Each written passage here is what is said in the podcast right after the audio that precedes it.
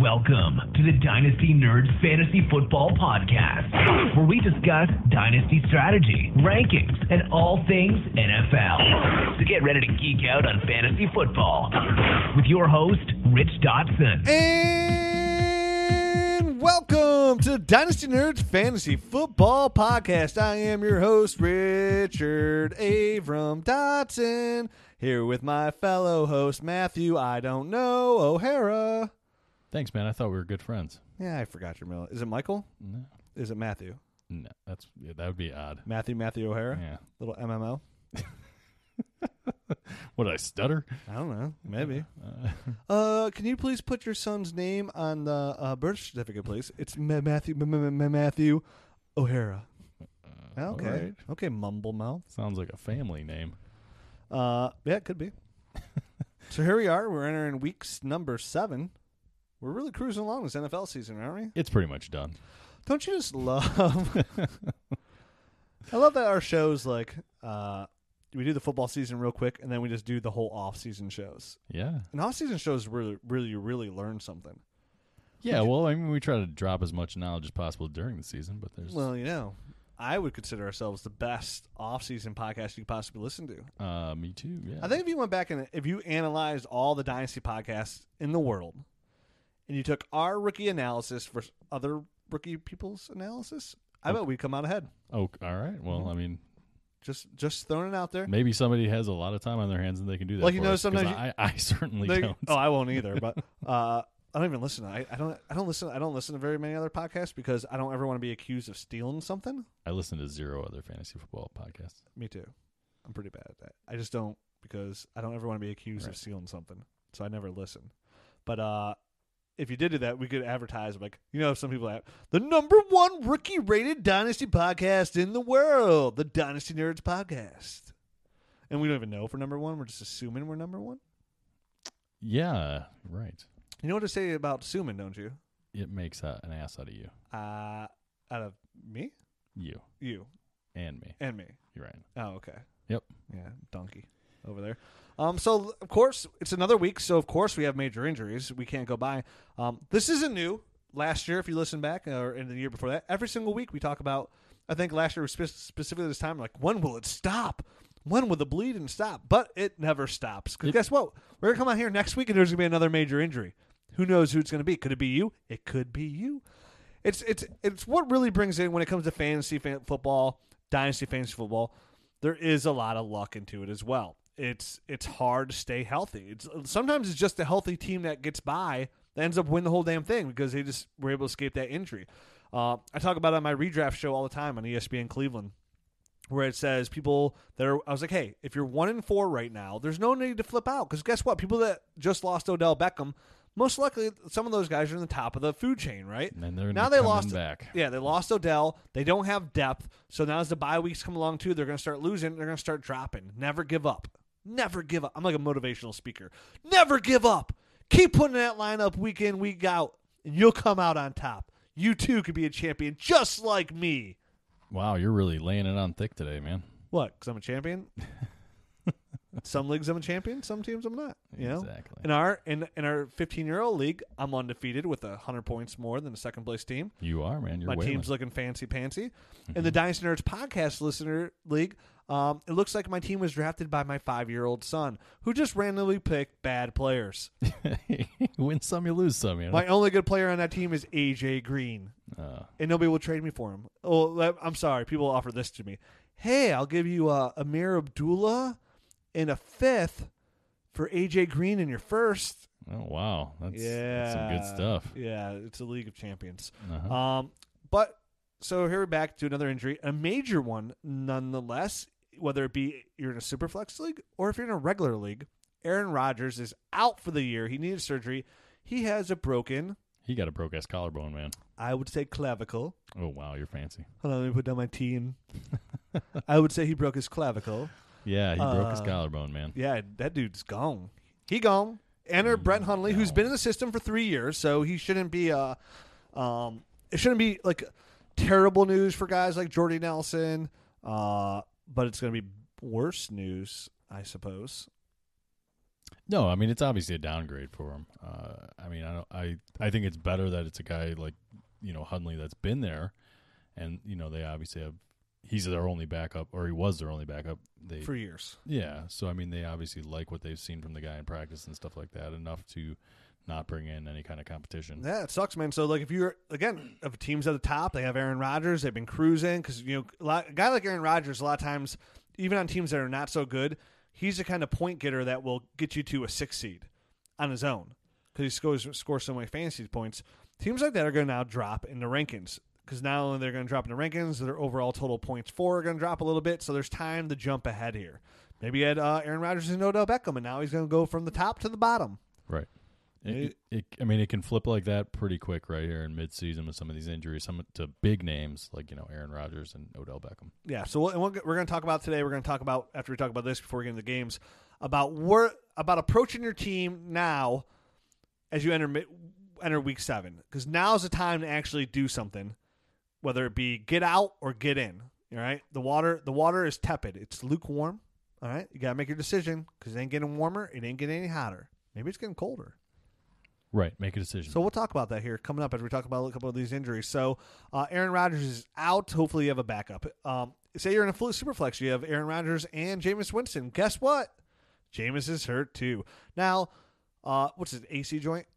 Yeah, Jameis Winston's AC joint. He's not expected to throw at all this week in practice. So this might be one of those things where it's a dreaded game time decision type of thing. Or they might just, I mean, be safe with their young quarterback and sit him this week. I heard he's going to play. I know he was warming up. They said he could have came back in last week if he had to have come back in, but they just kept him out for precautionary to be safe. Maybe he's not throwing just kind of be safe and not agitated. So I'm not so worried about Jameis Winston. Right. Famous Jameis. Famous. He needs to stop throwing all those interceptions. He's going to enter the league where we want to enter. Right. Which is a league of champions. So, yeah, I mean, even dating back to college, he did throw some interceptions there, so this doesn't really surprise me. No, he's doing exactly what he did in college, pretty much. It's just kind of something we thought he would learn from. He did not learn from. He needs to learn from if he wants to enter that next stage. Because we're going to enter a next stage here soon of these younger quarterbacks as these older guys like Tom Brady, Drew Brees, Eli Manning's, Ben Roethlisberger's, they're going to be started slowly exiting the league and their stratosphere of awesomeness. Most of those guys already have. Big Ben, terrible at away, not so bad at home. Sure. Eli Manning, about to be joining Peyton Manning. Yeah, I mean, yeah, he's starting to look a little rough around the edges, but that's Eli. I mean, that's Eli. He's a two-time Super Bowl champion. Right. Let the kid be, okay. So Jameis is gonna be out. Emmanuel Sanders got a boo boo. Emmanuel Sanders did get a boo boo, but luckily, you know, that was good news. He did go in for X-rays were clean. He went in for an MRI. It was just a sprain. So hopefully, you know, this is one of those short-term type of things. Maybe a week. Hopefully. We'll see how bad. If it's a high ankle sprain, you know, those could be 4 to 6 week injuries. So. Yeah, and they said Trevor Siemian should be good to go for next week, too. He got a little banged up there. They brought in Brock the Jock Osweiler. He's no good. And they bring in Simeon, who's also really no good. He came either. Back in, though. Yeah, Simeon came back in the game. So he should be good to go. Simeon's definitely not the long-term answer there. Neither is Brock Osweiler and possibly not even Paxton Lynch. No, that guy might not be on the roster. Or it could be Chad Kelly. It could be worse. You could be a Cleveland fan. Yeah. Don't know any of those, do you? Nope. Actually, I don't. Nothing's worse. Nothing's worse than being a diehard football fan. I mean, you do a football podcast on it. You live your life about it. You just really delve into the subject. And then your favorite team is the worst-run franchise in the history of sports. Sports. Not football. Sports. It's bad, man. It's so bad. Moving on, DeMarco Murray. We mentioned a couple of weeks ago, like, hey, there's things to be worried about here because DeMarco Murray's hamstring tightness is something that lingers. Sure. And usually it doesn't really ease up. And it looks like what we said is really coming to fruition. I said use that time that Derrick Henry's probably going to get more carries to trade Derrick Henry. Now, Derrick Henry comes in, he has 19 carries and busts off some pretty good runs. Right. Now, most of those yards were on one carry for 75 yards. They were. So that's most of that for a touchdown. I still stand by that. I'm still trying to see. Definitely now, after that game, now's the time I feel like, okay, flip Derrick Henry, you probably get a pretty sweet return. I'm looking for a high 18 first. Yeah, I think you can get that at this point. Yeah, I mean, I'm trying to get that high 18 first, and then I can flip that 18 first and the high 18 first plus my 18 first and get a little bit higher and try and get myself some Saquon Barkley. You know what I'm saying? That'd be sweet, man. Picking up when I'm laying down over there, son. I mean, I get what you're saying, if that's what you mean. There's a couple good running backs in this draft class, a couple good receivers in this draft class, a couple good things going on here. Yeah. Cortland Sutton's pretty good. Calvin Ridley's pretty good. Deion Kane's pretty good. Darius Geist's pretty good. Okay. I'm pretty good. Ron Jones pretty good. All right, so moving on anyway. Golden Tate, also another guy that went down. He's pretty good. With an injury, shoulder injury. He's going to miss a couple weeks. Looks like he's going to miss a few weeks. I just traded for Golden Tate. You did. I traded him to you. I traded for Dalvin Cook. He got hurt. Traded for Golden Tate. He got hurt. Sounds like you guys stopped making trades. I got an offer for AJ Green on the table for Leonard Fournette. Now there's more to do than that. And I'm like, well, if I trade for AJ Green, guess what's probably going to happen? He'll probably get hurt. All right, speaking of trades, the trade winds were blowing, and something that came to fruition that we thought was going to happen, AP finally gets off of the Saints. He'll probably get hurt. And he lands with the Cardinals. Looked damn good. Actually had a good debut, you know. He I think he get like 27 carries or something like that. Yeah, he beasted out a little bit. I can't remember exactly how many carries he got, but I know he did pretty well. I know he rushed 26 carries for 134 yards and 2 touchdowns. Right. Really fit into that scheme pretty well for what it did. Which is most impressive is they have a really bad offensive line, and he still kind of managed to hit that hole and hit it hard, and kind of honestly looked like AP of old. Yeah. So this is really good news for Adrian Peterson owners. You said before he just did not fit that scheme or that offense in New Orleans. And that's always a big thing. It's why we always worry about trades and free agency. Because, okay, you look good in this system. How are you going to look in this system? If it doesn't fit, guess what? It's not going to work. And really, that trade worked out great for both sides because the New Orleans running backs excelled this week as well. Yeah, mostly Mark Ingram, who went back to his pre-2016 role where he's actually catching footballs and running the football. Right. He had a monster game. I thought Kamara would have more of a monster game. I still think his time is still there. He's still going to have some pretty good games. I think they're going to kind of flip-flop on there. Who's the leading fantasy leader for them? But I think they can both be fantasy relevant at this point. Oh, for sure. They go back to their old scheme of the ground pound, get out there, it'll be a little bit Pierre Thomas, Mark Ingram, and hey, Alvin, you can kind of be our Pierre Thomas too. Right. And it's going to be kind of like who's the flavor of the week. Right. Yeah, I mean, it'll probably end up, you know, whoever scores the touchdowns, the one that has the huge game, and the other guy is a serviceable double-digit type of guy that you still want in your lineup. Just see which one you like, man. Right. It's kind of like Gatorade. You don't know what you might have a favorite flavor this week, but next week you might have a different favorite flavor. So I did want to mention it wasn't something that you and I talked about pre-show, but I wanted to squeeze it in here because I think it happened after our last show. Tyler Eifert ended up getting back surgery. Oh, that's right. Yeah. Third surgery on his back. So he's out the remainder of the year as well. So that gives a nice little boost to Tyler Kroft going forward. Yep. So if you're an owner of him, you ran to the waiver wires and got him, or like me, you drafted him and had him on your roster. He's startable going forward. He's startable at least as a tight end 2 or a streaming guy or something like that. So yeah, Tyler Eifert, his dynasty value has just pretty much plummeted. At this point, he just can't be trusted. I mean, if you have him, you have him. You can't trade him because who's going to give you anything for him? No, he's a hold. You know, hopefully at some point he gets this back, the situation straightened out. Like next year, it's hard after 3 back surgeries. It's hard to have any confidence whatsoever that you're ever going to put it back together. I mean, he's literally almost a hit away, another surgery away from just being done with the league because his back can't handle anymore. Well, I mean, you got to start questioning if he's going to even want to come back. I mean, 3 back surgeries is pretty intense. That's a lot. Man. Yeah. So that good luck, you know. Any surgery is a bad surgery. But I mean some of them, the back surgery is really bad. Right. Backs aren't nothing to be messed with. No. Some of them you almost can't move when your back's messed up. Yeah. So like I'm 38, right? If I sit on the hard ground for too long, my back is jacked, dude. Right. Like and I don't even play football. Now granted, I'm 38, I'm getting pretty old. You are. Getting up there in age.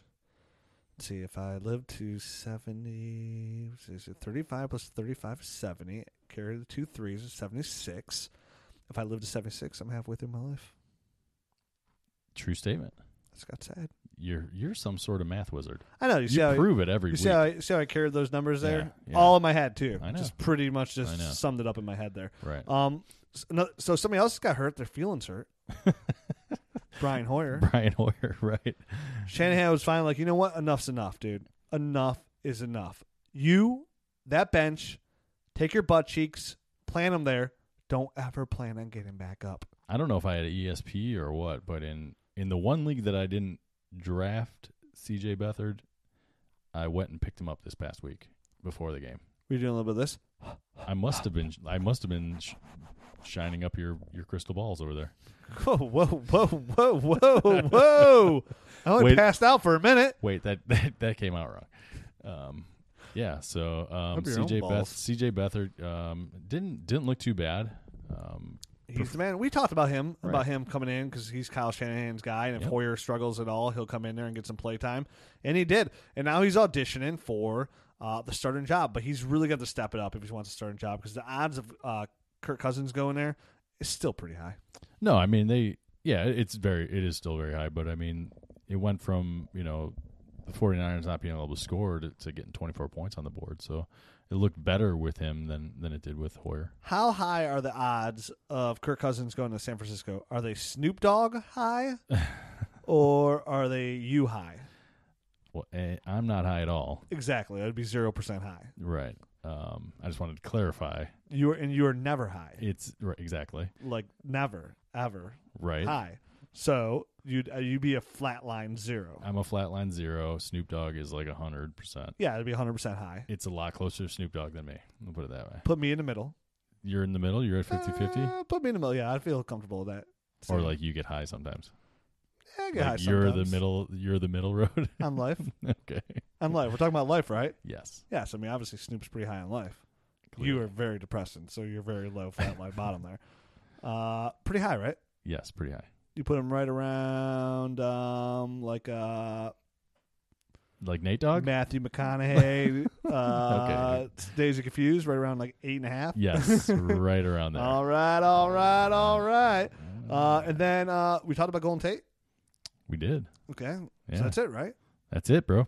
That's the news and notes. Mm-hmm. I love how it smoothly goes through those news and notes. Oh, yeah. Another week down of news and notes. You're welcome as we break down the obvious. We tell you what we already know, and we give you our opinion. That's how we do it, man. Well, isn't that why you listen for our opinion? Yep. They say opinions are like buttholes. Mm-hmm. Everybody's usually got one. And most people's stink. I like that. I like that a lot. So here we are entering week 7. So most of you are looking at your team and you're like, oh, dude, I'm still kind of in it.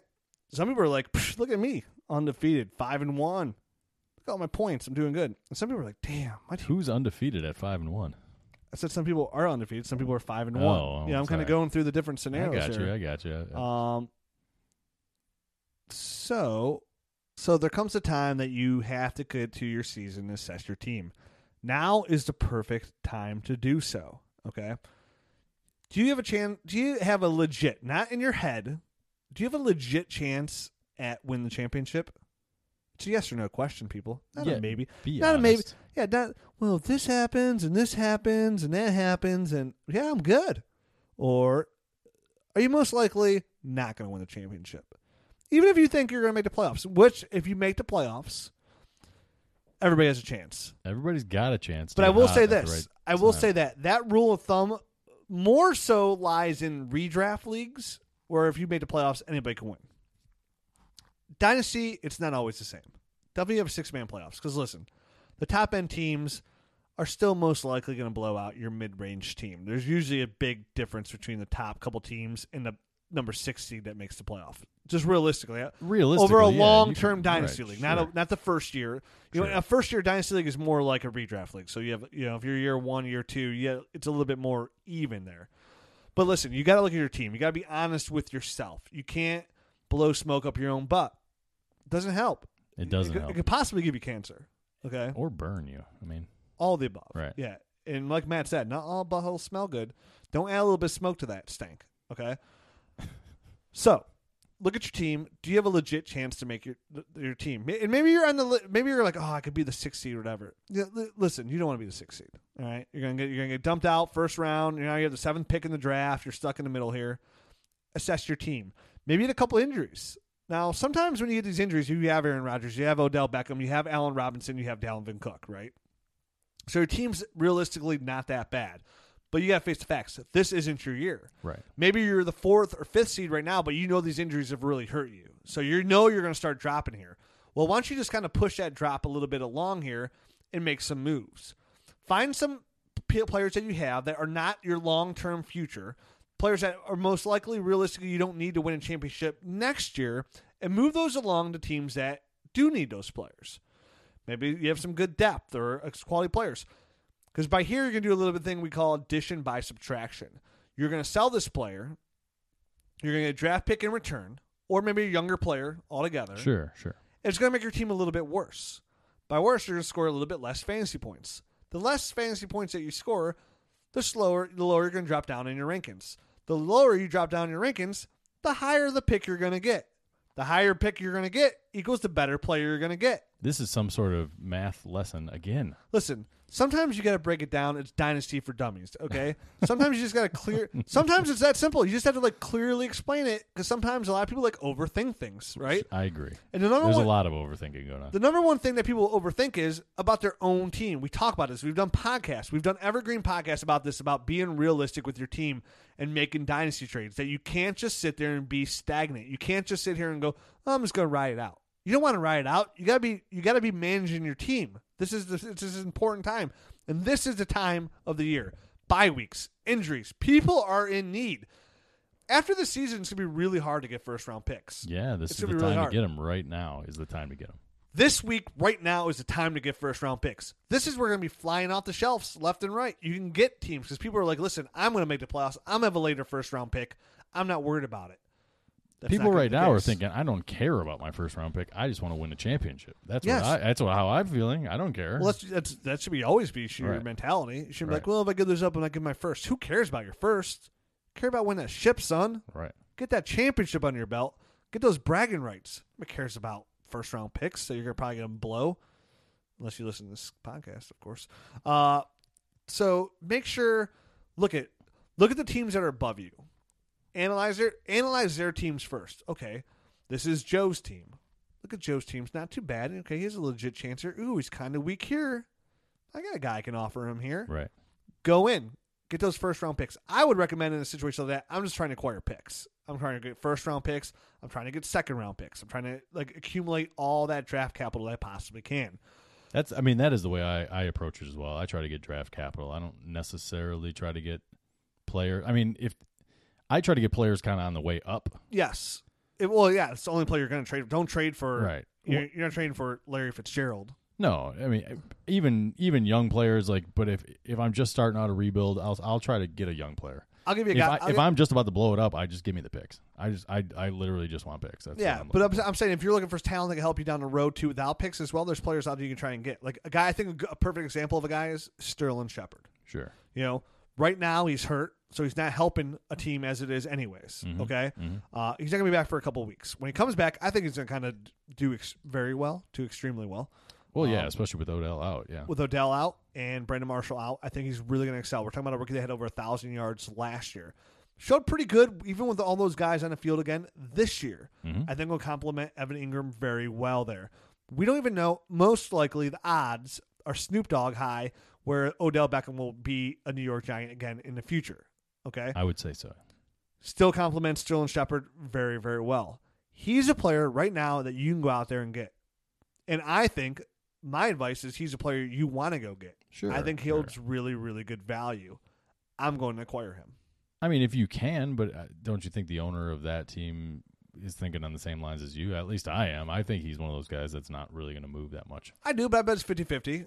Okay. I bet there's some teams that, and obviously if you draft him, you know him pretty well, and you're probably pretty excited him too. But my point is that the team he is on, he's not helping him right now. Right. So if that guy is in need of help, he'd probably be willing to sacrifice a player that has still have some risk to him. He's not a proven player yet for a more proven player.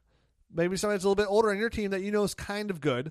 Maybe it's a year left or 2 year left where you can flip that for a guy, Sterling Shepard. Again, he's not going to help you right away because he's hurt too. So when we go back to that, you're moving down the draft capital for a young, exciting player early. You can do that. If you offer a good enough player, you might be able to get Sterling Shepard and a draft pick. But Sterling Shepard falls in that line of a good player that I'd really like to acquire. Maybe Joe Mixon. Joe Mixon hasn't done much right now. Maybe Joe Mixon, a guy that has him on his team, is hoping to make that push, needs a little bit more running help. Maybe take a guy like LaShawn McCoy and turn LaShawn McCoy into a guy like Joe Mixon. Yeah, I mean, I think you could possibly do that on the right, right type of scenario. Obviously, every league's going to be different, some moves.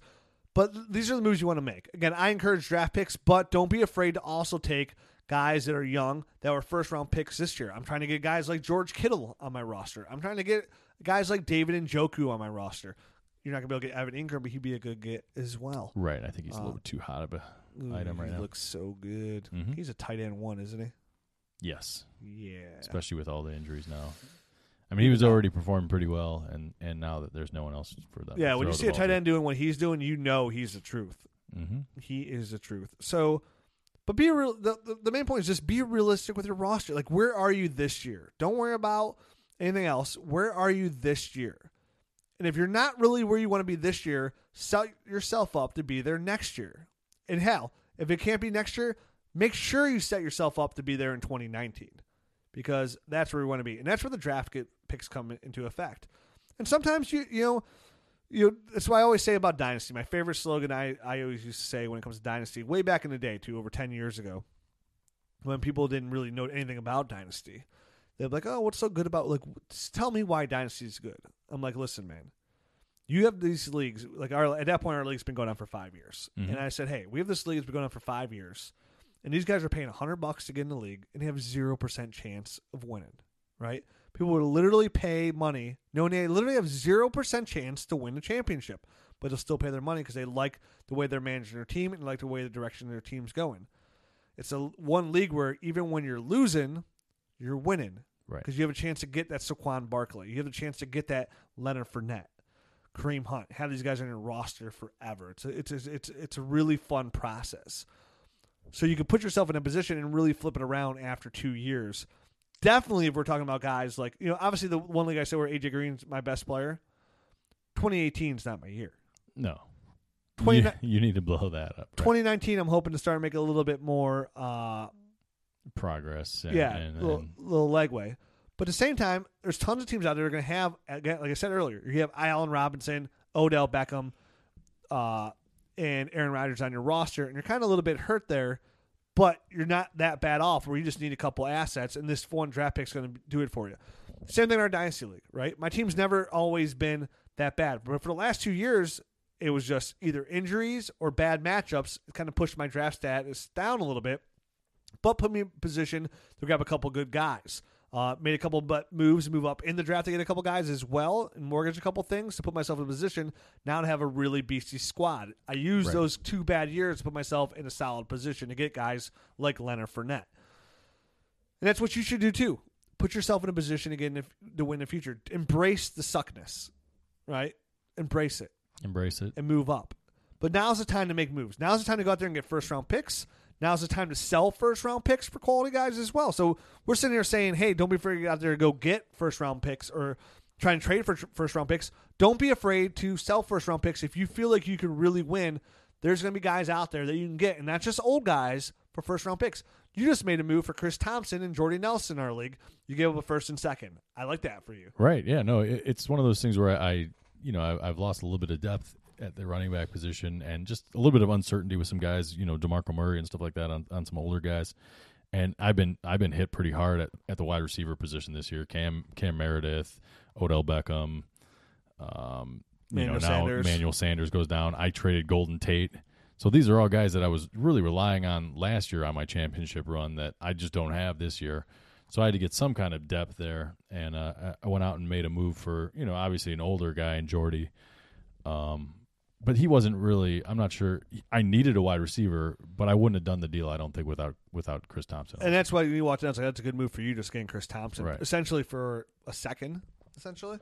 I mean, essentially, yeah. I mean, however you want to cut it, I either got Jordy for a second or him for a second. In my eyes, it's one or the other. In the same league, when we talk about desperation, causes for desperation moves, where the same team gave up Kirk Cousins for a first-round pick. The team desperately needed a quarterback that has a legit chance to win a championship. Sure. He needed a quarterback really bad. He gave up his first for Kirk Cousins. Right. Normally it'd be a really hard trade to make. And again, this is year 15 or so for our league. So neither of these guys they've been doing this for a long time. Right. They both know how to manage their roster. They're both making the right moves for their team. One, understanding they're having a bad year. It has Aaron Rodgers, a couple other players that are hurt. Knows he's not totally out of it rebuild-wise. He has Amari Cooper, Sammy Watkins. Two guys are underperforming as well. He's acquiring first-round picks. Now he has three picks going into the next year. Maybe not set himself up for 18, but with the possibility of coming right back in 18, but certainly set himself up for 19 at the very latest to come back and come right back at it for a championship. Yeah, strong. With all these first round picks. Yeah. And that's called doing it right. And the same team, on the other end, the guy who gave up Kirk Cousins, or gave up his first for Kirk Cousins, people were like, in not a Superflex league, I'm not giving him a first for Kirk Cousins. But he's doing what it takes to win a championship because he knows that's going to be a legit chance to win. And Ben Roethlisberger is his other quarterback, and Blake Bortles, and neither one of those guys are performing. And go out and make a move, man. Yeah. If that's your weak spot, make a move and get your starting lineup better. So grab your roster, grab it firm, look it in the eye, and ask it, can you win it all? Can you? If it doesn't look you dead back without, looking away. No blinking. Yeah. And say, you're damn right I can. You take that thing and you shred it apart and you make it a little bit better. Yeah, that's right. All right, let's get into some of these games, shall we? Sure. Let's go always back to Thursday, October 12th. Oh, wow. Seems like yesterday. Eagles, Panthers come out there. Cam regresses again. Cam came back after a couple strong games. This game, it's okay. Three interceptions, not too great. I'm going to chalk it up to Thursday Night Football, man. Me too. I hate Thursday Night Football. No one ever looks ready in that, and everything looks like a cluster F. Out of this game, I'll tell you, Christian McCaffrey comes away again with 10 receptions, 56 yards, his bread and butter, has a touchdown, looked really good in the passing game. 4 carries, 8 yards, that's not going to look good, but that's going to be consistent with him. He's going to be a PPR running back. Right. Look at the other running backs, though. I mean, it was a horrible night for them. Yeah, they needed Fozzie Whittaker, 1 yard or one rush, -3 yards. Jonathan Stewart, 8 carries for -4 yards. So I mean, it was a bad all around game for the rushing attack. I wouldn't be surprised if they signed somebody like Jeremy Hill in the offseason. Somebody that can run between the tackles, just be an okay guy, kind of like a Jonathan Stewart, and still then use Christian McCaffrey in the passing game. I mean, I think this is it for Jonathan Stewart, don't you? Oh, it has to be. Right. I hope he realizes it. If he grabbed his self on the roster and left him in the mirror, be like, you done. Right. Other side of the ball here with Philadelphia, obviously Carson Wentz. He's the truth. Right. He's going to be good. He's going to be good for a long time. But Nelson Agholor, he's really, I think at this point we could say that Nelson Agholor finally in his 4th year has kind of turned the corner here, and is a realistic option to put in your lineup week in, week out.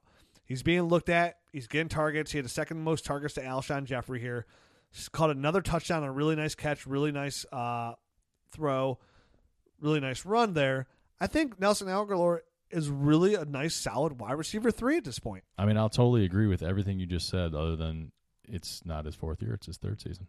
The typical 3rd season breakout. I'm sorry. And you're right. It is the 3rd season. That's okay. I was thinking of something else. It's late at night. It is late at night. But he is coming along nicely. It looks like he's finally settled in here.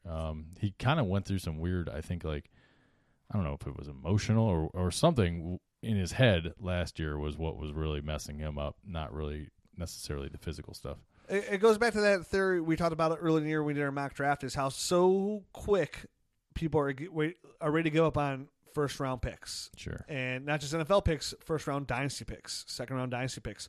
We say it all the time. Same thing when it goes back to this, our trades we're trying to make. Look back last year and maybe the year before that, who were 1st and 2nd round picks, right? Kind of gives you hopes for like a guy like Laquon Treadwell, who we'll talk about when we get to Minnesota.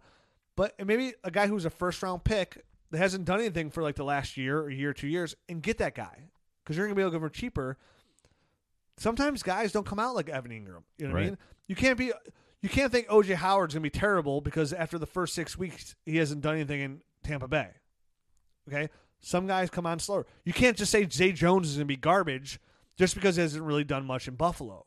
All right? Some guys come on hot and heavy. Some guys take a couple years to transition to NFL. Obviously, Nelson Agholor has done that. If Nelson Agholor could take this step and carry it over to next year and do his 4th year. Right, that'll be big time.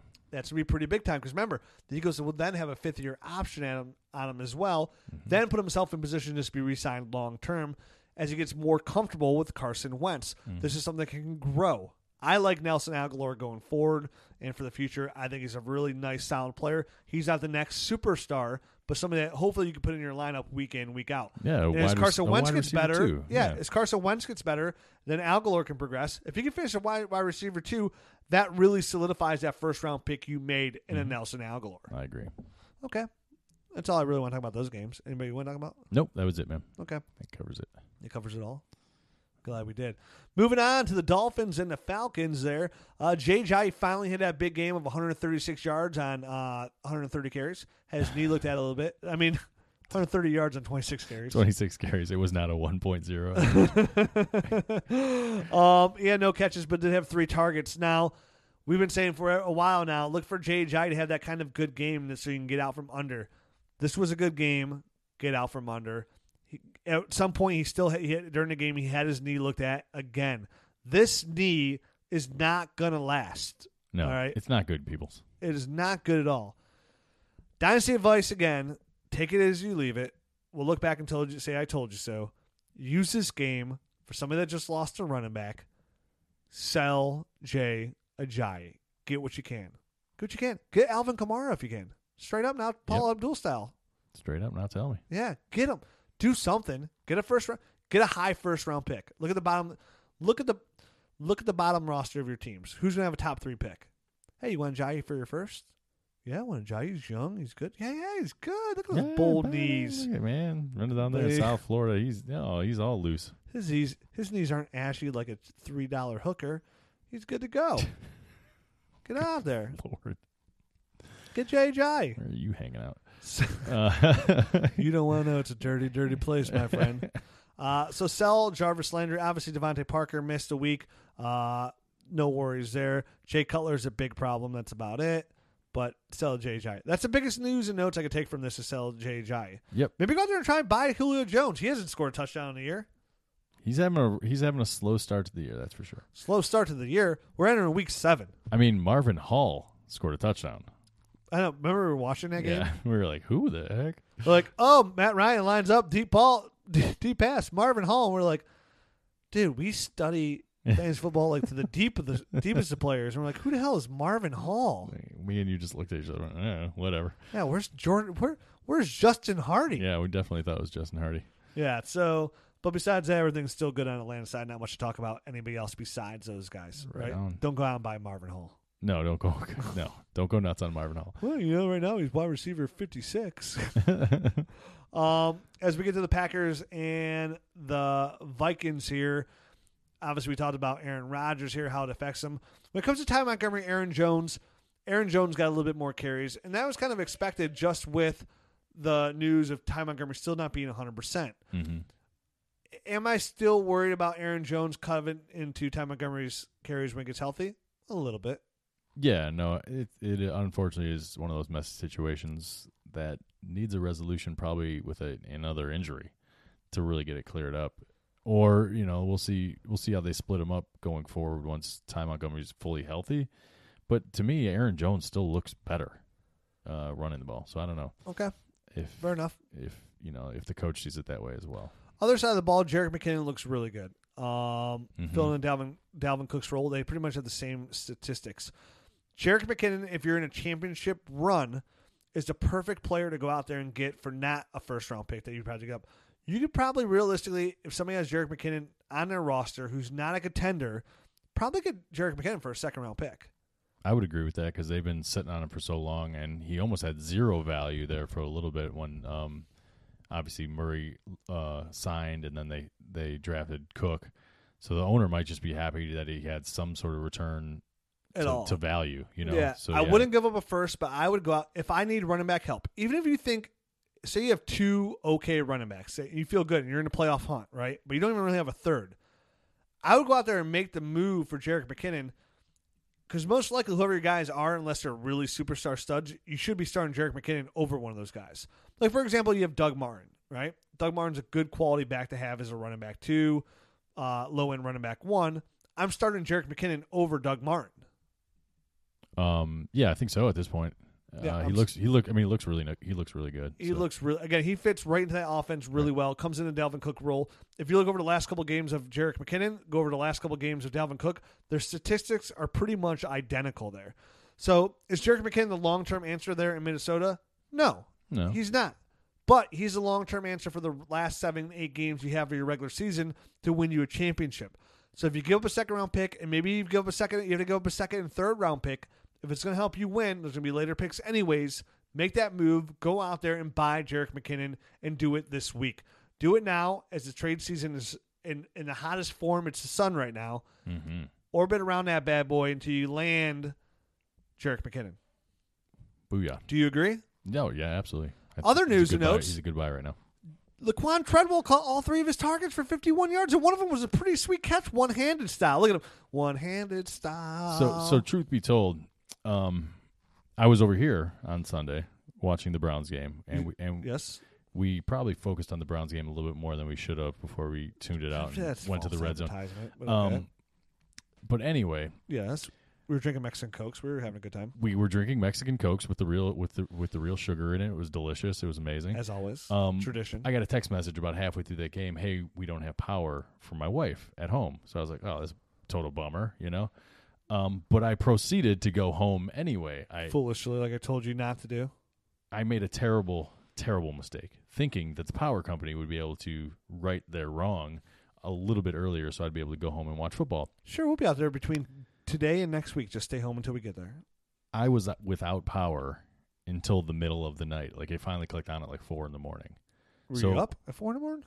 I was, because my lights came back on. Oh, yeah, okay. Some of my light switches are like double ones, so there's no way to tell if you actually had them on or off. Okay. So yeah, some lights flipped on at like 4 a.m. Okay. You were startled. I was startled, but it's a ghost. But the reason I told this story is because I didn't get to watch any football other than the football I watched over here on Sunday, which totally stunk. Yeah. Well, I told you. Why don't you just stay here till the wife, the power comes back on, and after a couple of hours, she'll be like, the power's still not on, and you're going to be like, why don't you just come over here, we'll eat dinner over Rich's. I thought about doing something like that, but kids had homework and stuff like that to do also, they were doing homework by candlelight. It was ridiculous. It was even like worse. It was like the 1800s, basically, in my house. I mean, it was stupid. Jebediah! So anyway, we'll go churn that butter. When I get back, you better done with your arithmetic. So anyway, it's nice to see the stats, but I did not get to see that stuff live. Yeah, so obviously 3 carries. He falls perfectly in that category of give it some more time. Oh, absolutely. With Laquon Treadwell. Remember, he's a first-round pick. Yeah. And guess what, people? You can go out and buy Laquon Treadwell right now for pennies on the dollar. Yes, you can. Pennies on the dollar. You can give up if you're not competing. I would get a guy like Larry Fitz and get Laquon Treadwell and probably something. No. Okay, we'll just get Laquon Treadwell. Yeah, you could do that straight up. And I'm happy about that because you're listening. Hey, give me a second for Larry Fitz. Nah. What would you rather have, a second-round pick or Laquon Treadwell? Laquon Treadwell, hands down. Yeah, me too. So go out there and get Laquon Treadwell. He falls in the category this week of somebody should go out there and try and trade for. We're giving you these guys. We're giving them to you. Laquon Treadwell, get them. Will it pan out? I'm not saying that 100%. But I like the odds of that better than a random second-round pick. And the talent is there. Yeah. I know they got Thielen. I know they got Stephon Diggs, but I'll take a three-headed monster. Yeah, no doubt about it, man. Sam Bradford's probably, you hear the rumor, Sam Bradford might not even be able to play again. Like his knee's bone on bone, and they're saying he might not be able to play again. I didn't hear that. I knew it was worse than they're letting on, and it seems like they're rushing Teddy back. Teddy's going to practice. Teddy's going to practice. Tomorrow. Yeah. Or today when you're getting a podcast. Sure. So they're looking to activate him either this week or possibly next week. Yeah. So that all those arrows are pointing towards Sam Bradford's needs. Yeah. So if you have Sam Bradford and you can get a sandwich out of him, take that sandwich and eat it with a smile. Yep. Okay. Lions Saints. We're gonna move on to that game here. Drew Brees and versus Matt Stafford. Matt Stafford. Doing Matt Stafford things, not having the greatest game, throwing 3 interceptions. It's crazy. He is the highest paid player in the NFL. And I think this is what you get with Matt Stafford. Yeah. You're going to get some excellent games, and you're going to get some 3 or 4 interception games that you're just kind of scratching your head going, what the hell is going on? We mentioned Golden Tate went down injury, so Marvin Jones does get a bump out there. Kenny Galladay's still banged up, too, so don't look for help from him. Eric Ebron, we all know how you feel about Eric Ebron. We talked about him last week. So I won't go on. I won't get myself started. Nope. I'm not going to rev the engine. I'm not going to pull the cord and get this mower going. Eric Ebron's Eric Ebron. He truly is. And flipping over to the other side. Serenity now. Ted Ginn Jr. caught 4 of 4 targets for 66 yards and a touchdown, while my beloved Willie Snead only got 1 catch for 11 yards in his return to action. Matt and I are going to the football game together. So that's the only important stats that we need to talk about from now on the New Orleans receiving. We're going to the Browns game together. God, I do not want to go to that game. Dude, know what you should do that game, too? Sell my ticket? No, no. You should come and co-host my ESPN show with me. I have free reign to bring anybody who's related to the website onto the radio show with me. Great. Do you ever want to do radio? I mean, not really, but... It'd be fun for a week, right? Sure. Why not? Well, you'll be my special guest. We'll see. Like, my special guest, co-host of the Dynasty Nerds Podcast, Matt O'Hara. People are like, who the fuck is Matt O'Hara? Whoa, F-bomb. It's that serious. Yeah, seriously. Well, this show's usually rated PG-13. But listen, when I have to get serious, I will get serious. Plus, I opened the floodgates pretty early with the broke-ass collarbone. Yeah, you're true. Sorry. And then, honestly, in real life, actually, both our real lives, our favorite word is the F word. We swear an awful lot. I swear a lot. Yeah. A lot. We clean it up for you people. Yeah, it's pretty crazy. Yeah. Which is good practice for my national radio show. Yes. Well, it's not national. It's local. Local. But anyway. To me, it's big time. New England Jets. I'm surprised Tom Brady's not hurt yet, but, you know, we'll get there. Okay.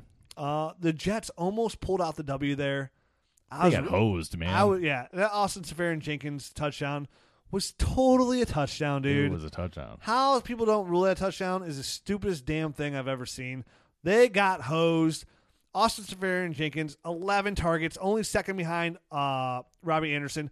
Talking about a player that's really starting to come along here after the suspension, Austin Seferian-Jenkins. Listen, here's a guy that always had talent down in Tampa. He got the boot for getting like multiple DUIs. He's a knucklehead. And not a smart guy. Not a smart guy, but he went through alcohol rehab. Yes. And it served his little quick suspension here at the beginning of the year.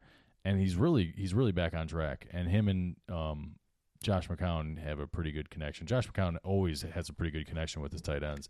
So Seferian Jenkins is a guy he's really capitalizing on his opportunity here, his second opportunity. Like to the point where you could start him every week. Yeah, I'd feel comfortable starting him every single week here. Austin Seferian-Jenkins, Robbie Anderson. Again, we keep talking about these guys. You know, Jermaine Kearse had a solid game, but these guys are going to flip flop anywhere from Jeremy Curley, Jermaine Kearse, Robbie Anderson. Yeah, it's tough to nail down. It's kind of a crapshoot. If you have one of those guys in your desperate needs, you could totally put any one of those guys in as your wide receiver 3 and hope for the best. I mean, every one of these guys this week had a double-digit game, though. Mm-hmm. You're looking at the Jets receivers here. Jermaine Kearse, 11 points. Robbie Anderson, 11 points. Jeremy Curley, 14 points on 2 catches. Austin Seferian-Jenkins, 18 points. Mm-hmm. All solid players. Elijah Maguire comes away with 1 more carry than Matt Forte. Both had the equal amount of yards there.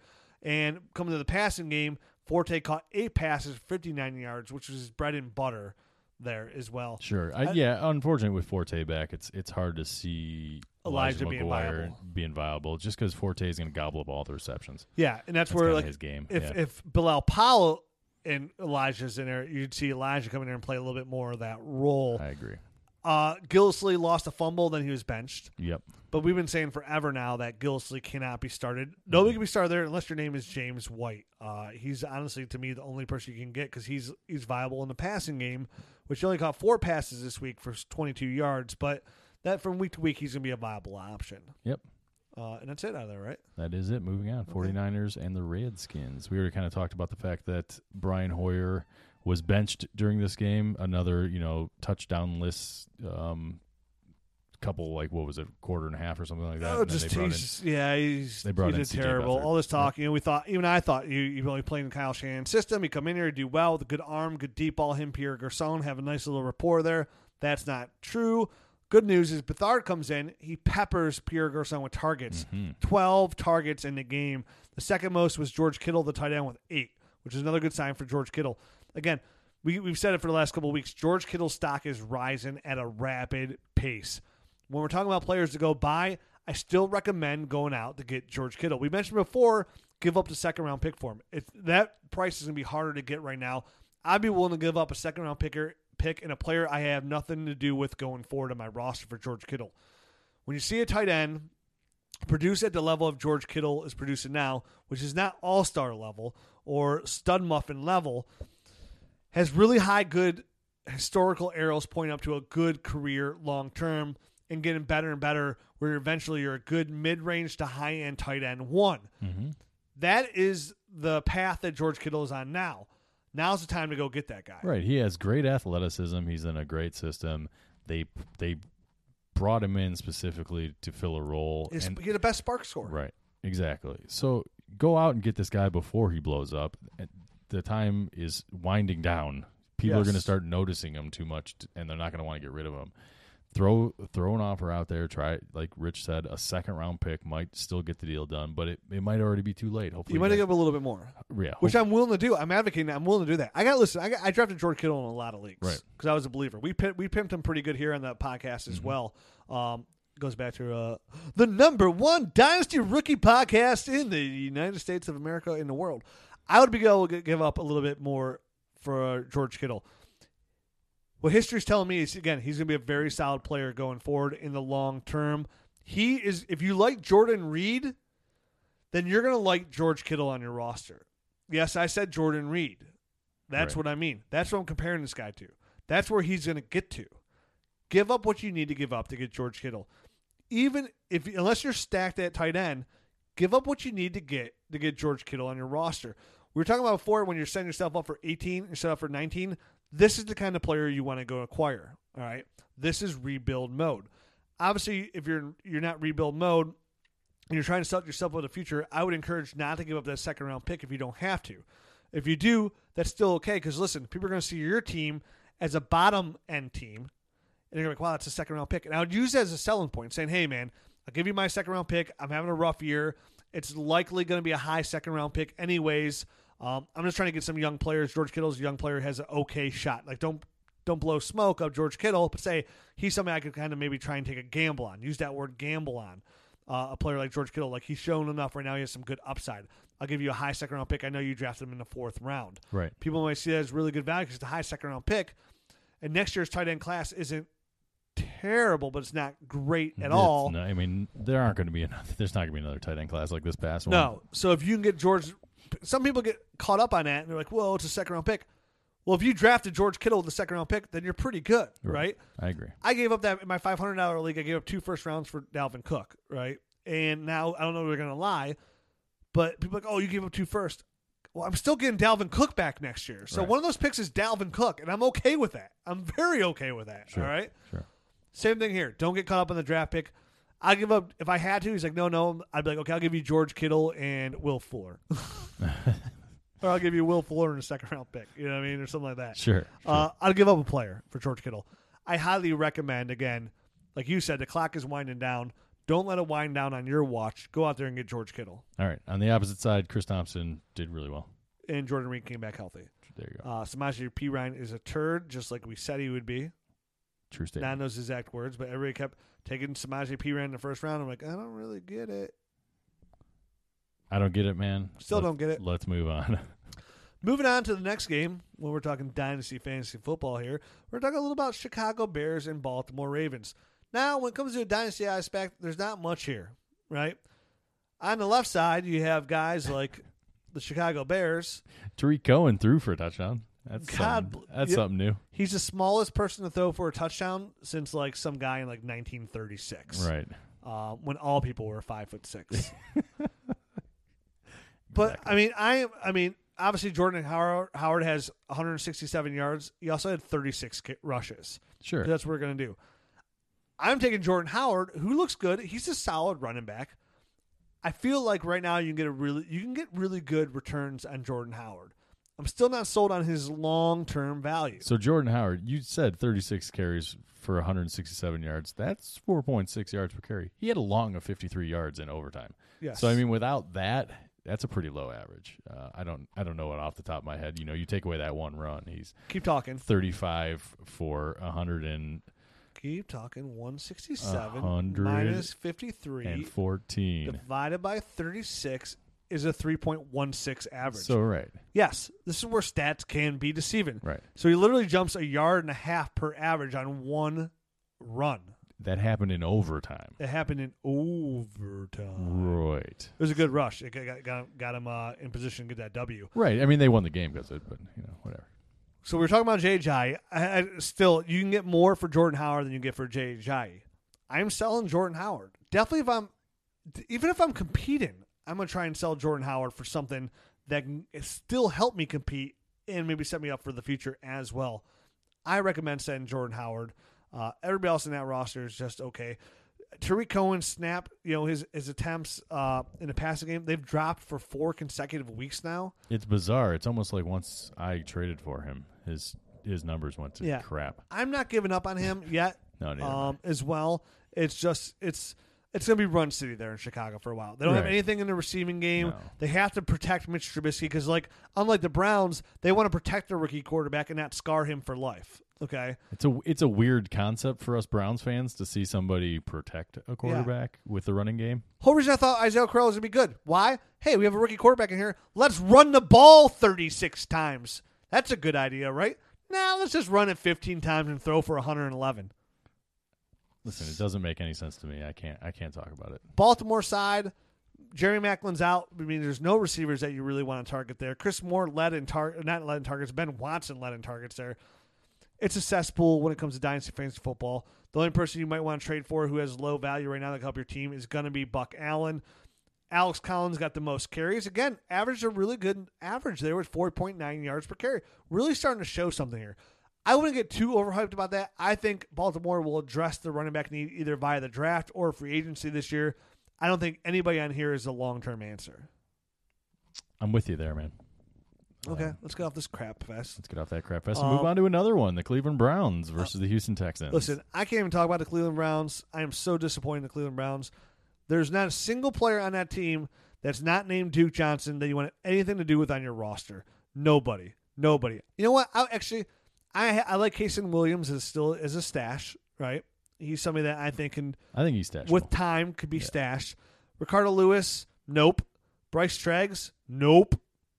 Isaiah Correll, nope. Rashard Higgins, nope. Sammy Coates shouldn't even be in the NFL. Nope. Oh, you know what? I'm sorry, David Njoku. Yeah, you want Njoku. Yeah, I was waiting for you to get to your realization that you did want your tight end. Yeah. That you drafted in the first round. Let's just get off there. Yep. On the Houston side, Will Fuller has another touchdown. So Will Fuller's coming off back-to-back games where he had touchdown. He has 3 touchdowns in the last 2 games with big games. Remember watching Will Fuller had the big, big pass to him right in his hands. Dropped right in the bread basket and fell right out the bottom of the bread basket. Yeah, it was one of those breads that must have been super soft and fresh, where the ball just went right through that. Maybe white it was bread. Really hot coming out of the oven, and he didn't want to touch it. I love fresh bread out of the oven. Yeah, you know those like diets you can't eat bread. That seems stupid. Yeah, I'll never be on that diet. Yeah, I love it too much. I go to Texas Roadhouse and I'm just like, oh, look at all that bread. Sir, we're going to get you. I'll have a water and more rolls, please. Bread. Sir, are you going to order any food? No, I'm not. Feed me. So I would, again, I'm taking Will Fuller here, and I'm selling. Mm-hmm. I'm selling. Yeah, definitely, man. You know my stance on this guy. He just has issues with his hands, man. Yes, sir. So let's get off this game. Braxton Miller, obviously another big game as well. He's a good. Things are looking up if you drafted Deshaun Watson, not Braxton Miller. Yeah, Deshaun Watson. I was wondering what the heck you were talking about. I don't know what I'm talking about. All right. Buccaneers and the Cardinals. Doug Martin does not come out and explode here, only with 3.8, but it's still coming with another touchdown. Saved the day with a touchdown here. Deshaun Jackson, he had another touchdown as well, but not doing as good as I really thought Deshaun Jackson would do in his offense. No, and this is a weird game, too. You know, obviously Winston came out and Fitzpatrick came in and threw 3 touchdowns, put 2 interceptions. So I like I said, I didn't get a chance to watch these games and live or anything like that. So I didn't actually see the game flow or anything like that. But that can be tough on wide receivers, having a backup guy thrust in there. Cameron Braid's still showing that he's a very valuable option at tight end. Kind of showing like, hey, man, you guys should have went somewhere else in the draft besides O.J. Howard, who's a really great draft prospect, but maybe you should address another need there when you have a guy like Cameron Brate, who is shown picking up right where he left off last year that he is viable and should be viable for your fantasy roster for the rest of the year. Obviously, they're going to get O.J. Howard in. Next year's going to be his year to really start being utilized. Remember, it's a 3-year process usually for tight ends. That's how it works. It is. We talked about Adrian Peterson. He's a stud. People kept asking me, should I go? Should I use Adrian Peterson? I'm like, no, he's behind the offensive line. It's terrible, blah, blah, blah. I was wrong. Yep. I was wrong. Start Adrian Peterson. If he's utilized like this, use him. 5.2 average, 2 touchdowns. Smokey Brown, John Brown was back again. He had a touchdown, which is nice to see. But Larry Fitzgerald got a ton of targets. Yeah, he fits in the sell category. If you're not competing, if you are competing, you keep him and you ride him to the championship. Let's move on to the Rams and the Jag, shall we? Let's do it. Had a real scare there for a minute. Thought we were going to lose Leonard Fournette. It was just ankle boo-boo. Listen, Fournette's the real deal, man. Did you see him on that one run, that big 75-yard run? I think he just clocked in at like 21-something miles an hour. This guy was outrunning defensive backs. Hey, man, he's one of those guys that once he gets going, he's really fast. So I've always thought that. That's what it showed up on tape, and he can outrun defensive backs. He's the truth, man. It's just getting through the line of scrimmage with that guy, and once he gets a head of steam going, good luck. He is the truth. He makes you feel comfortable. If you took him ahead of Dalvin Cook in the process, that you're like, oh, maybe I should have flip-flopped, where you're like, okay, I'm good with Fournette. Well, especially with Cook going down, too, you're looking really good. Yeah, he is here, and he is here to stay for a long time. He is an elite running back. No surprise there. The receiving game, Chris Ivory comes in. He has 10 targets. Pretty cray. Pretty cray-cray, right? Totally. Other side of the ball, Cooper Kupp. 2 catches, 35 yards, and he's an up-and-down guy, but that's what I expect to see out of a rookie. That's why you expect to see out of a rookie of his caliber. Still like him long-term. What do we do with Sammy Watkins? Hard to say, man. He's got blow-up besides potential. One game, right. He's had zero, he's been right. Nothing. He's been a zero guy. Right. I mean, literally hurt in your roster. You can't sell him. And you're not starting him, so he's sitting there on your bench, and you know he's a hope and a pray guy. You just if you need him, you hope that he's going to perform for you, and that's it. I mean, do they resign this guy? This is it for him, man, I think, in L.A. He's not really fitting in all that great. It doesn't seem like – unless he starts turning it around towards the end of the season, why would you spend big money on this guy? Yeah, I don't know. Him and Amari Cooper both, if you have those two guys in your roster, like the one guy who's selling in our league, Juan, it's pretty depressing. No, totally, man. Because you go into the league, you're like, dude, I got Sammy, I got Amari – I got Aaron Rodgers. I am a competitor. I'm going to win. Look at my receiving corps. It's so sexy. I got Jordy Nelson, too. And all of a sudden, bam, you're just like, what the hell happened? You're sitting there week 7 like, dude, my team's terrible. I have the third worst record. I have the second lowest amount of points. I can't start Sammy Watkins, but I can't bench him because my dynasty team doesn't have enough depth. I can't same thing with Amari Cooper. What do I do with Amari Cooper? Terrible. It's terrible. No, it's totally rough, man, but it is what it is, man. You can't sell. You got to hold the values too low. You can't sell him, and right now you can't start him. The talent's there. This could literally be a scheme thing and a fit thing. Right. No, definitely. Because, I mean, when a guy like Robert Woods, who I consider like a marginal talent, is just outperforming you week in and week out, there's something going on behind the scenes that's fishy. That isn't right. So Steelers, Chiefs, Kareem Hunt finally doesn't have the gigantic, monstrous game, but he still has 100 yards from scrimmage. Yeah, right. They contained him, quote unquote, you know, as far as, you know, what he's been behind the line of scrimmage. He was contained 9 carries, 21 yards, but he still followed through with 5 catches for 89 yards, with the big run of 37, which is still really good for him. Other side of the field, we heard news and notes that Martavis Bryant might want to have been traded. He comes out and says, no, Juju Smith seemed to pass him up in that role there. Looks like they want to get Juju a little bit more involved. Something that we were really down on through the process. 3 targets, 3 catches, 32 yards. Nothing special, but seems to be taking over Martavis Bryant's spot. Martavis is a free agent. Looks like they're probably just going to let him walk, and they're going to be like, hey, I want to see what I have in Juju. Is this the time to go buy Martavis Bryant? I say yes. His value is definitely low right now. Yeah, so from that standpoint, he's going to be a free agent. He's going to sign somewhere and have the potential to be a number one somewhere for a certain team. He definitely has blow-up value if he goes somewhere. I'm trading for him. Sure. I'm not giving him a first for him, but I'm making a move for him. Yeah. I'm inquiring. I'm sending a telegram to that team owner and say, hey, Martavis Bryant, I'm just trying to get some depth here at wide receiver. What are you looking for? First, whoa. Cool the saddles, cowboy. Plus, what are all these beeps? I need a decoder. Yeah, I mean, you can definitely send out feelers to whoever has it because I think it's a worthwhile venture. But flipping back to the Juju Smith-Schuster stuff, I think this is what he is. I just – I don't you know, 3 catches, 32 yards. I don't think he's going to ever really have huge blow-up potential there, especially when Antonio Brown is there. Yeah, also. I think it's good games for him. It'd be like 6 catches for like 80 yards. I think it'll be less than that, to be honest. No, I'm talking about like his good games. Yeah. Like that's his good game. Yeah. You know, not consistent. I'm talking about his good game. Right. I'm with you, too. I don't think he has the fluidity to be something bigger than that, personally. Nope. That's why there's more talk when he was coming in, like, oh, maybe he'll take over the role as a tight end because he kind of fits that more end of a role. Who like a good tight end will have 55 catches for 800 yards. Sure. Yeah, you know, that's not good for your great receiver. No. So I'll pass on that grass. Me too. And moving on, we know you will. Moving on to the Chargers and the Raiders. The Chargers get back-to-back wins here. Usually when they line up for that last-second field goal to get the W, they miss. Yeah. Not this week. They got real close. And I was sitting there. I was like, come on. There's no way. I'm just sitting there watching it. You know, I'm watching the red zone. I'm like, you can't mess this up. I'm like, finally, they're going to get it. And they do. Melvin Gordon, another big game. Well, finally got rid of Young Hoku, man. Young Waiho. They bring in so, obviously, we all but a lot of us on Twitter had said, and you see a lot of people talk about, hey, we're going to start seeing some more Hunter Henry this week. Finally comes in, 5 catches, 90 yards. I'm going to slowly outtake Hunter Henry. Hunter Henry's big year is really going to come next year, I think. Next year, yeah. Antonio Gates will be completely gone. It'll be his show. I mean, not that it isn't already. I think Antonio Gates has pretty much been phased out. He's just kind of there every once in a while, and, you know, he's not consistently. Yeah, but I mean, if you can get Hunter Henry, I would definitely still recommend getting Hunter Henry because his future is next year. It's gonna be his year. We thought maybe this year he could have a possibility after Gates broke that touchdown record, but it's gonna be like a mix. Maybe it picks up from here on. Sure. So maybe by now.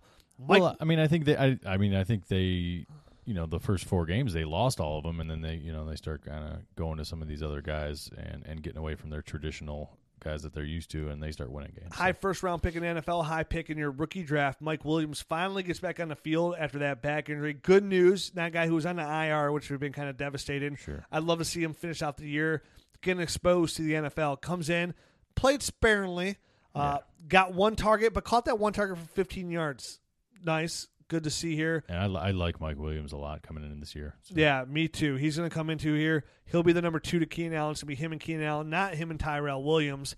And what I really like too is, for value-wise, is Melvin Gordon, the way he's been from over the last 3 years, how every single year he's gotten better and better in the passing game. Mm-hmm. And right now he is proven to be, not only is he pretty good between the tackles rushing, but surprisingly between the tackles rushing, for 3 years straight now, he's pretty much an under 4 yards a carry kind of rusher. He's not an efficient. He's a volume guy.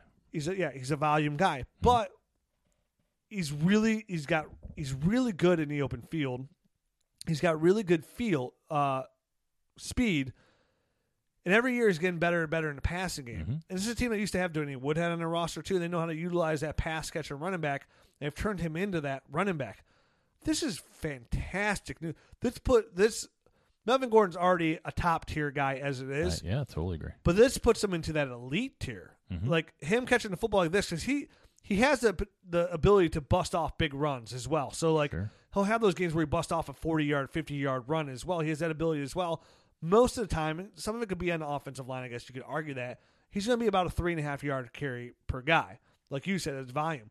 But if they keep utilizing him in this passing game, which over 3 consecutive years that we've seen this kind of happen with him, which is great signs. He's elite running back capability, elite top end guy. I totally agree, man. The targets are huge. I mean, 12 targets for 9 receptions. You get 8 or 9 receptions out of any running back. And, I mean, he's a startable guy. That puts you in wide receiver 1 category, right? And you throw another 70 or 80 yards on top of it rushing, and that's you're in another goal line carries. Yeah, he is. You're in another stratosphere then. Yeah, you come down to the fantasy gold mine category there. You're talking like redraft top 3 picks right there, and that's where Melvin Gordon is right now. So great news for Melvin Gordon. I love to see those arrows keep pointing up for guys like that you take. You know, year 1, big disappointment, no touchdowns. Year 2, double-digit touchdowns. Year 3, monstrous receiving yards to go with those double-digit touchdowns. Right. The sky is just sailing up there. One thing I would say about that for like long-term dynasty effect like that, though, for a guy like that, he utilizes himself in the passing game like that, he's about a year or two away for me to really try and get out from under player at the same time. No, I agree, because he does have some long-term risks with the microfracture knee surgery that he had. Mm-hmm. So, if he keeps performing and you get 3 good years out of him, it might be time to move on after that. I definitely see getting 4 good years out of him, like after next year too. And then when he gets ready to sign that new contract. Oh, I'm saying this is year one of the good stuff. Oh, okay, and then 2 more years after that. Yeah, so after like next year, you write him out next year, and then maybe after that, right? Maybe you start to get ready to go into something like. Sure. I mentioned before, like maybe it's a possibility. Even the juice might be worth the squeeze on a guy like Saquon Barkley for Melvin Gordon. Maybe you get something more. You get that 1-1 and maybe 2-1. For Melvin Gordon. It'd be really hard because that team's pretty bad, but that might be an interesting move. I'd make it, but Melvin Gordon would be somebody you could flip for a really elite kind of player. Yep. And I'm not saying do that now. Ride the wave. He's good. There's no red flags here or anything, but something to keep in mind. Like I'm not saying that about a lot of players, but the hashtag 2-3 year window is pretty real. Yep. Okay? True statement. Other side of the ball, Mari Cooper finally did something. 5 catches for 28 yards on 6 targets. So I mean, we've been knocking him for dropping balls. I don't know if he dropped the one that he missed, but at least he seems to have been cleaning that up a little bit. Good article on DynastyNerds.com on there about "Don't Give Up on Amari Cooper" by John Dement. Definitely recommend checking that out. He's just too good to be even remotely thinking about selling here. The arrow's still pointing up for Amari Cooper. Get on DynastyNerds.com. Check out that article by John Dement. Marshawn blows. Moving on. New York Giants and the Denver Broncos. I was on Canadian radio this weekend. I was on TSN, which is their ESPN. Yes, I was on that. Yeah, I do. Listen, I get offers to do national radio. Right? So I did national radio this weekend. And he's like, there's a lot of injuries going on, about the New York Giants, what do you think about that? And I'm like, listen here, buddy. I was like, New York Giants, you ever hear of Chernobyl? That's the New York Giants right now. Stay away. Stay clear, unless you're Evan Engram. Mm-hmm. Listen, the only thing you won't even touch on New York Giants offense right now is Evan Engram. Everybody else right now is just not touchable because either one, they're hurt, or they're just no good. Yep. We mentioned Sterling Shepard. He's a guy you want to go get. Odell Beckham, good luck trying to get him, but he ain't going to be back to next year, so maybe you can get him. Maybe. Yeah, who knows? Some people flip out about stuff like that. Orleans Darkwood comes in, has a really nice game, 21 carries for 117 yards. He's not the long-term answer. No, but it doesn't surprise me. He looked better even in the preseason. He looked more explosive. I think we talked about that a couple weeks ago. Other side of the ball, the whole Denver Broncos just kind of took a poo-poo platter besides Demaryius Thomas, who was peppered with 14 targets. Look for that to continue with Emmanuel Sanders' bum ankle. We don't know how long he's going to be out for. 10 catches, 133 yards. If you're a championship contending team, you can go buy Demaryius Thomas. He is a buy. Their quarterback situation is terrible there. We mentioned that earlier as well. C.J. Anderson, who's had a really nice game, had a down game, but look for him to rebound in the following weeks. Right on. On to Monday Night Football. Last one of the week. Indianapolis Colts against the Tennessee Titans. I fell asleep during this game, so I didn't really watch much of it. I come in and I see that we mentioned Derrick Henry comes in, adds 19 carries for 131 yards. Most of that came out of 72-yard long rush, which is pretty much more than half of his yards on one carry there. It sure is. I'm looking to move Derrick Henry again. I'll say that every single possible week. Frank Gore looks like he's totally about toast. 10 carries, 49 yards, 4.9 the average. Yeah, he doesn't average bad. He doesn't get much opportunity. And, and I'm surprised that it wasn't a little bit more Marlon Mack, because he came out and looked like he got shot out of a cannon. Yeah, first run, 22 yards. Right. And then he gets one more carry. Right. And that was it. For negative 4 yards.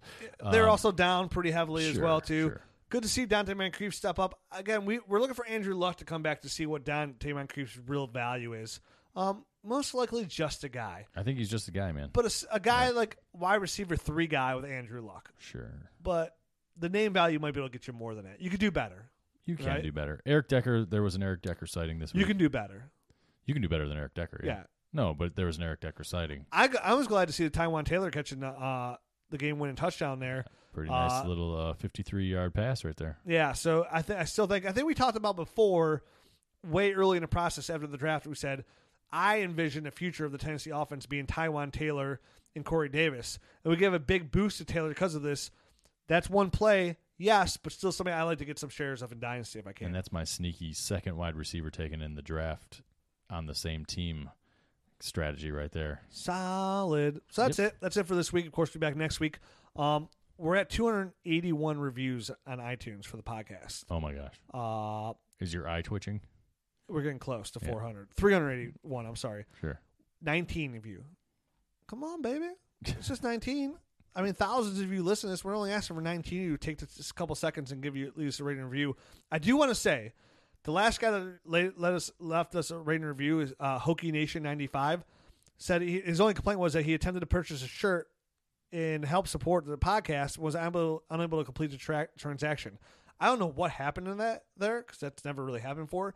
Hit me up on Twitter at Dynasty Richard. Shoot me an email, rich@dynastynerds.com, and I'll make sure you get taken care of on that shirt. We can get you one of those shirts, which are always available on dynastynerds.com. We have the cranberry. Oh, no. You know what? The cranberries aren't for sale on the website. But even though they're not for sale on the site, we haven't done this for a while. Let's give away a Dynasty Nerds shirt. Yeah. And if you want one of them to be a cranberry, I could probably make that happen. Whoa, look at you. And I'll tell you what, if you email me, first two people that email me, whatever, or hit me up on Twitter, I'll sell you a cranberry. Whoa. But right now, somebody's going to win one. Give me a number. Number 60. Number 60. Logan Niswander. Niswander? Niswander. You are a Nerd Herd member. Hit me up, rich@dynastynerds.com, or hit me up on Twitter at DynastyRich, and we're going to give you a free shirt. Nice, Logan. Man. Cranberry if you want it. Just from being a Nerd Herd member. If cranberry's not your color, we can work something else out. We have black, red, gray, and cranberry. Sure. Obviously, if you want to buy a shirt, it's a great way to support the podcast. Every two shirts we sell pays for the podcast for a month, so we appreciate the help. Of course, we have the donations page in the top right-hand corner where you can donate monthly if you want to help us out. Become a member of the Nerd Herd. Nerd Herd. Win free stuff. We got to remember to give shirts away more often. We do. You think? Yeah. So, Logan Niswander, hit me up, man. You got a free shirt. Sweet. And if somebody else wants a cranberry, hit me up too. We'll sell you one. Wow. Straight cash, homie. Right? Straight up cash. Yeah. Roll so, shirt. And obviously, like I said, the Hokie Nation 95 guy who left a rating and review. Hit me up too, man. Let's make sure we can make that process happen on a shirt. And if you want to buy a cranberry one, I'll sell you a cranberry one too. Whoa. Because you deserve it. I don't know what happened. We'll make that right. But again, 19 more people if you leave us a rating review on iTunes. And I know some people write us like, hey, I don't have iTunes. How do I leave you a rating review? I don't know. I'm an Apple guy. I don't know how you leave rating reviews. It won't matter because I have Apple, so I won't see them anyways. Here's what I recommend. Find somebody you know that's close to you that has an iPhone. Take the podcast app and leave us a rating review on their phone. That's what you do. That's how you fix the problem. That is how you fix it. You know somebody that's an Apple iPhone, right? Rich's problem, yes. In the meantime, you can tune in to me on every Sunday from 8 to 9 on ESPN Cleveland 850 if you want to tune in, stream it. I know Colleen does. Nice. Yeah, that's that. If you want to hit me up on Twitter? You give good fantasy advice there. It's, dude, it's definitely worth it. Dude, I am killing on that show. I'm getting about 70% hit rate. I'm doing pretty good. All I do is talk about not-so-obvious starts. Right. You know, the sneaky guys. So we did forget to mention that Ezekiel Elliott was granted another temporary stay. Yeah, his suspension is going to happen next year. So, yeah, it's been lifted again. I did want to poke, it just kind of sucks. It just kind of sucks because if it doesn't get reduced, you're just delaying the inevitable. It is. When you just for you as an owner, when you just want to get out of the way? I would, yeah, because then you could, it's not in the middle of your playoff run. I mean, I get it for him. If he feels for sure he did nothing wrong, then you fight it tooth and nail, and you don't give an inch. Right. But as a fantasy owner, which is mostly all I care about, I don't care what anybody does in their personal life. Well, no, I take that back. I care when people hit their kids with switches and people hit women and do stupid stuff like that. But for the most part, I'm more focused on fantasy football. Duly noted. Proceed. So, but as an owner, you're kind of let's get this out of the way, man. I need you for the future. And that's what I said before. I was on, I talked about that in that Canadian TSN interview. They're like, what do you do with Zeke? I'm like, if I'm a Zeke owner, I am looking to sell, and here's why. You can get a good return on him, and we don't know what's going on with the suspension. Maybe it doesn't happen all year. Maybe it does. But worst case, now we're ending the point where if he does have to serve six games, it's going to hit you in the playoffs. Right. Where it hits you most. And now, before when you drafted him, hey, I just need to hold on to him to the playoffs. He's not there. Then he's no good to you. Because obviously we're talking redraft. True. They don't know anything. That's obviously true. They don't know much about Dynasty in Canada. That's not true. We have a lot of good followers in Canada. Hey. All right, buddy. Well, until then, buddy, if you want to follow me on Twitter, you can follow me at Dynasty Rich. I'm at Dynasty Matt. You can follow the site at Dynasty Nerds. Make sure you check out DynastyNerds.com every single day. We got the waiver wire pickups, the weekly stash, what we learned, rankings, so much more. DynastyNerds.com. Make sure you make that your homepage. Click it every single day. Even if you don't really want to read much, go out there, click on it, open a couple pages up, check it out, you know, see what you like. See what you like. That's it. Cruise around on there a little bit. Gordon Hayward, hopefully you have a speedy recovery. That injury was brutal. You showed me the video because I'm recording the Cavs game right now because it's an opening season NBA, so I'm going to go up there. I'm going to finish this and go watch the Cavs game. Yeah, right. We're Cavs fans, and Gordon Hayward, please recover. You showed me the video right before we started podcasting. His foot was facing the wrong way. That was gruesome, man. So if you don't watch basketball, which I'm sure a lot of people that listen to podcasts probably don't care about basketball, just look at the Gordon Hayward injury that happened yesterday, just for poops and giggles. It's really gross. Yeah, but it's not gross enough where because he's wearing a sock, so it kind of helps a little bit. But his foot is facing the wrong way. It's brutal, man. It's gruesome. Yeah, I'm gonna go watch it again right now. Sure.